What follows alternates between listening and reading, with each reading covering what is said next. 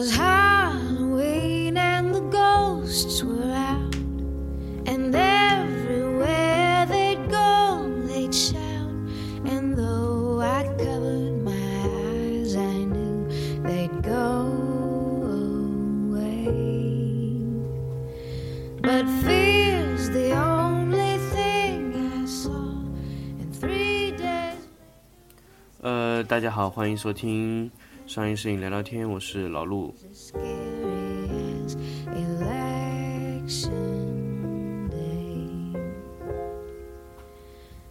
But the day after is darker and darker and darker. 呃，这期的节目呢，时间会有点短，其实也是为了稍微去补充一下上一次在持续时间中说到的一些问题的一些遗漏的问题啊。我本来呢是觉得上一期节目呢，其实说的比较详细了，还有一些呃比较详细的问题也跟大家说了，然后也做过了非常非常仔细的一个调查啊，包括在网络上搜索，其实有一些东西也是到节目发布了之后，有一些朋友跟我说，哎。其实国内的品牌其实不只是神牛采用了 IGBT 的技术啊，呃，包括高能这个品牌，因为这个品牌我了解的非常少，因为在杭州这个市场上是没有发现过这个品牌。呃，我后来在网上搜索的时候，发现确实是有这个品牌，叫高能的 K4T，确实也是一直在做这个 IGBT 的技术啊。呃，据他们里面的人和我说，是神牛和这个高能的之间的老总之间好像是关系比较好，所以好像是会有一些技术上的沟通。包括我后来看了一下一个传统的一个品牌海利欧，其实也有 IGBT 技术的灯，呃，不过那个灯好像性能指数不是太好，我看了一下啊，呃，它的六百 B 和六百 E 好像是有采用这个。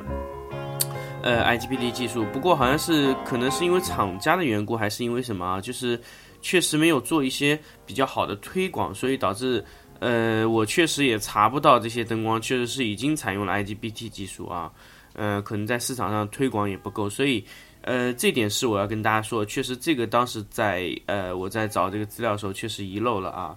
还有一个就是呃一个问题，中型曲线的地方我忘记跟大家说的一个问题呢，就是。中型曲线在，呃，放电的那个瞬间，那在初期到达第一个波峰，也就是 T 一时间的时候，达到了一个全峰值的时候呢，呃，它后面有一个缓缓的下降过程。在这一个变化中呢，其实不光是有强度变化，那么它的灯光的色温也会产生变化。这是什么概念呢？就是你在能量达到最大的时候和能量。达到慢慢降下来的时候，那两段色温是不同的。那么我们又怎么来说这个色温的问题呢？其实，呃，你得到的所谓的五千六百 K 的色温是一个综合性的色温，那么也就是它前段的色温和后段的色温加起来做的平均值才是一个所谓的五千六百 K 的一个平均色温。那么这个色温是两个不同色温进行融合得到最后一个结果啊，所以。就是闪光持续时间呢，在这个时候呢，其实就会引起一些色温的变化，可不可以理解成这样？就是我在波峰的前段前，如果我的 T 零点五、T 零点一的时间坐在波峰的前段的时候，那么我的色温会偏的比较蓝。那么这个时候的呃能量控制呢，可能就是要通过电压来调节。把这个慢慢的一点降下来，去补偿这个值，这个也就是所谓的那个时候爱因斯坦做的一个叫色温模式的灯光，来控制 T 点一的时间，然后又要控控制到那个温度，所以会控制那个色温的问题。就是我刚才说到了，就前半段和后半段的色温会不太一样，两个半峰会不太一样的色温，因为一个斜度是不同，导致它两个色温会不太一样。那么你在前段做补偿的时候，也就是说，你功率越小的时候，那你的色温和最后达到最大的时候，那个全部打开取整停整条的中型曲线的时候，那个色温啊都会有有发生不同，所以这个是一个散光控制上的一个比较难的一个解决的问题。所以这个昨天也没有跟大家仔细去说，就是一般你的功率会打得特别小的时候，你的灯光的温度会特别蓝，会往下走。那一般这一根一整一个的那个色温差距呢，一般都在七百 K 左右。那么就是从最亮到最暗就会产生七百 K 左右的色温差。当然你在 T 点一的时候，如果说你是在固定功率下你去测试色卡的话，应该是出来的温度还是色温还是比较准确的。那么这一个整段 T 点 T 零点一的时候，它。的一个色温和 T 零点一在经截断以后做的这个色温啊，那确实会有一些不太一样。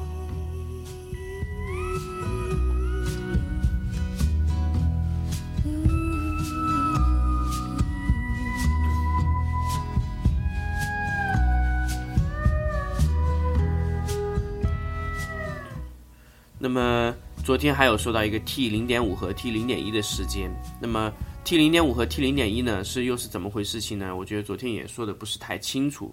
那么 T 零点五呢，其实是一个说所谓去衡量闪光持续时间的一个标准值，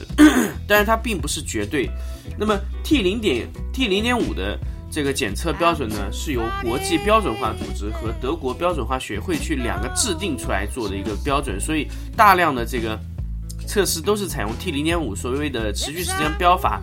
如果是按照国际标准，它都是按照 T 零点五时间标的。但是我昨天我跟大家说过，T 零点五指的它测试的只有到半峰值，因为你测试的还有另外一个峰你是没有测到的，所以这个是一个很不准确的一个数字。我想大家应该了解，就是你如果只是检测 T 零点五是一个相对比较模糊的。这个测试数值，但是它也能间接的表现这个灯光的持续时间的好的性能，但它不能完全准确的表现这条线在哪里被截止了。这个，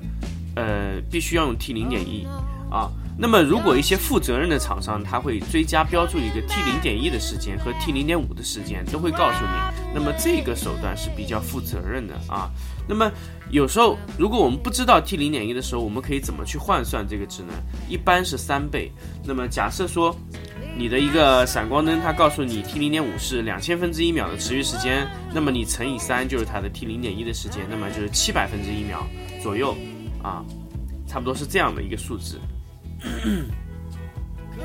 那么还有一个问题，如果你闪光持续时间太长的时候，会影响什么问题呢？假设说你的闪光时间长长长超过你的快门速，假设说是一百分之一秒，那么快门速度是两百五十分之一秒，那么你的闪光的后半段是没有被录入的。那大家可以理解到的问题就在于你的色温会偏蓝。我不知道大家能不能理解这个问题，因为你有一半的闪光。在快门结束之后还在闪光，那么你只取到了前面那一部分，所以你的色温会有偏蓝。按照正常的灯光会偏蓝。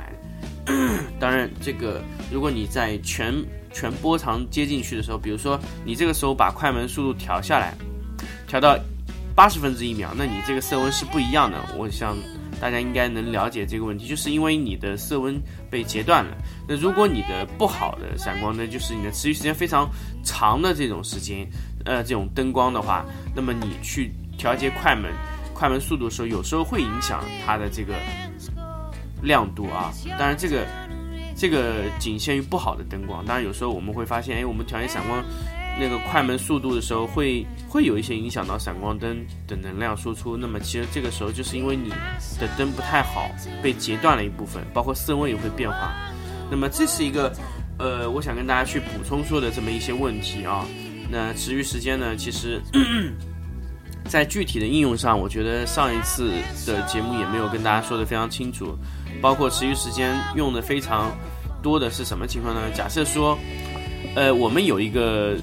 要拍摄一个凝固的，假设说最多的就是，我不知道大家有没有听过 Chasey Javis 这这一个摄影师啊，他当然不是用神牛这种灯，他用的也呃是宝富图这类的高速的凝固的灯啊。其实所谓的效果是差不多，因为 因为如果你的这个凝固能力强，那你拍出来的东西凝固呢性能特就特别好。他喜欢拍什么呢？他喜欢。往人的脸上丢东西，那么丢东西的速度是非常快。那你要凝固那些脏的东西时候是非常困难的。所以，呃，比如说把灰往人上身上甩啊，还有瞬间的扬尘，就是把地面上的灰尘瞬间扬起来那个过程啊，就会让整个灰尘一下子凝固在空中。如果你的持续时间不好，你拍摄那些扬尘，你拍出来仅仅只是那些雾蒙蒙的状态，你无法拍到像像颗粒一样的那样感觉。如果你的灯光足够好，你的那些扬尘就会变成颗粒一般的感觉，因为你它被你定住了。定住了以后呢，就是一颗一颗，而不是你像我们大家平时看到像雾一样的感觉，这个是完全不同的啊。因为你的速度比较快，所以你能凝固它，像颗粒一般的感觉。所以这个就是所谓的一些，呃，好的灯光所带来的一些好处啊。那么你的功率打得越小，你的持续时间就越好。那么我，呃，在之前呢也跟大家说过 T 点一的时间啊。那当然这个完全是靠你的线路来去做到的。那么另外一块呢？你的电容和你的灯管这两个基本的一个材质也非常影响你的持续时间的一个发展啊，包括你的灯管是放电能力是不是够强，你的电容的快速充电能力是不是够强，这个都是一个呃比较考验电容的一个性能。那么包括现在很多厂商都采用红宝石，当然红宝石里面有快速充电电容和慢速充电电容啊，那些电容不同的材质会导致最后不同的结果。那么既然说到这里，我来跟大家说一说一个。逆变电箱的一个问题。那么以前我们去外面拍摄，我们会用电池，专门用外拍灯去拍。那么现在其实我们可以选择一种更便宜的一种方案啊，那么可以用磷酸铁锂电池去接在这个装在那个逆变电箱上。那么我们室内的灯光是用两百二十伏的民用电，那我直接可以用电箱去推动这个两百二十伏的灯光去工作。那么那么，甚至我在摄影棚内用的一些电脑都可以连接在这个电箱上面去工作。当然，你这个电箱当然需要很大的这个电池的容量啊。这个容量达到了呢，那你这个整一个的拍摄的这个都可以做到啊。那么，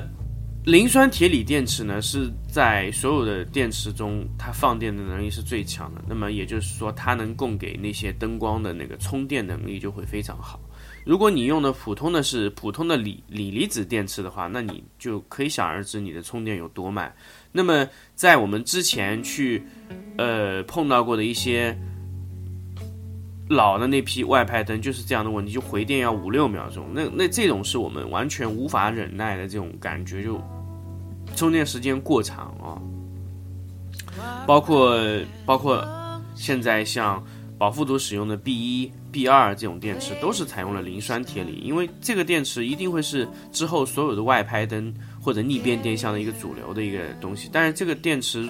对充电的安全性要求非常高，就是如果你无法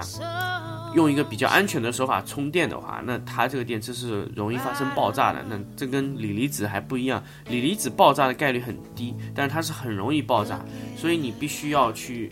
呃，设计一个比较好的安全保护线路来去做这个充电啊，当然这个是一个比较大的难点，磷酸铁锂电池上面。那么你的好的充电能力呢？那你给你这种快速充电的灯呢，当然也会带来很多好处啊。所以其实呃，在这期节目里面呢，我跟大家想说的这个一些补充的一些内容呢，其实就这么多。呃，虽然。昨天呢也没有讲得特别清楚，但是我今天呢把其他余下的一些没有说清楚的点呢也跟大家继续去说了，呃，花了十几分钟的时间跟大家去澄清一些上一期节目的一些其余的一些内容啊。那么之后呢也会跟大家分享一些其他的一些问题啊。那么今天的这期节目呢就跟分享就跟大家分享到这里，我们下期再见。